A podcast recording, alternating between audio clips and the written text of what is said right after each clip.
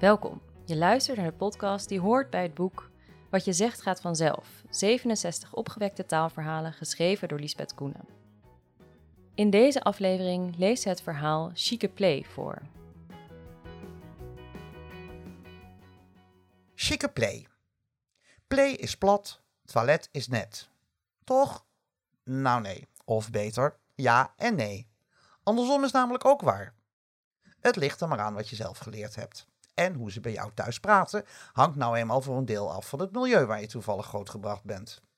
De echte chic, de adel, oud geld, kortom de hogere kringen, vinden het woord toilet helemaal niet netjes, maar tuttig, burgerlijk. En het over de play hebben is daar prima, geen punt.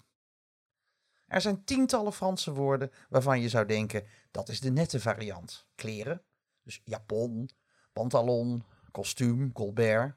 Maar wie van hoge komaf is, zegt liever jurk, broek, pak, jasje. En niet dessert, maar toetje. En liever stoep dan trottoir. In de betere kringen zweten ze. Transpireren doen anderen. Waarom?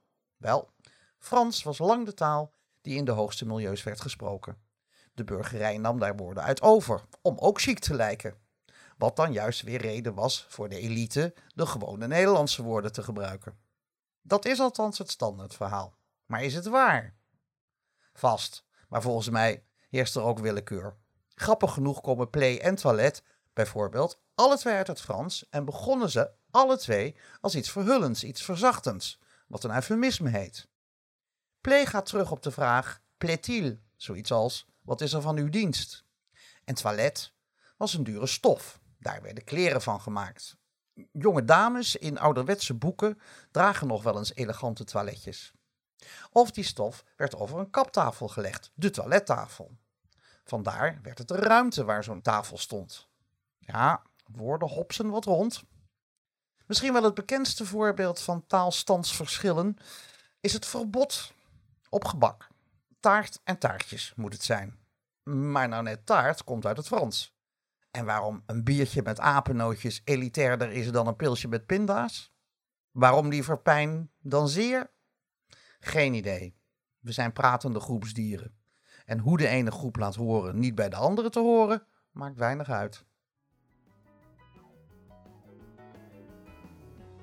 Dit was Chique Play. Meer opgewekte taalverhalen? Dit verhaal kwam uit het boekje Wat je zegt gaat vanzelf. Uitgegeven door uitgeverij De Kring en vormgegeven door Bureau Merkwaardig. En nu overal te koop voor 14,99.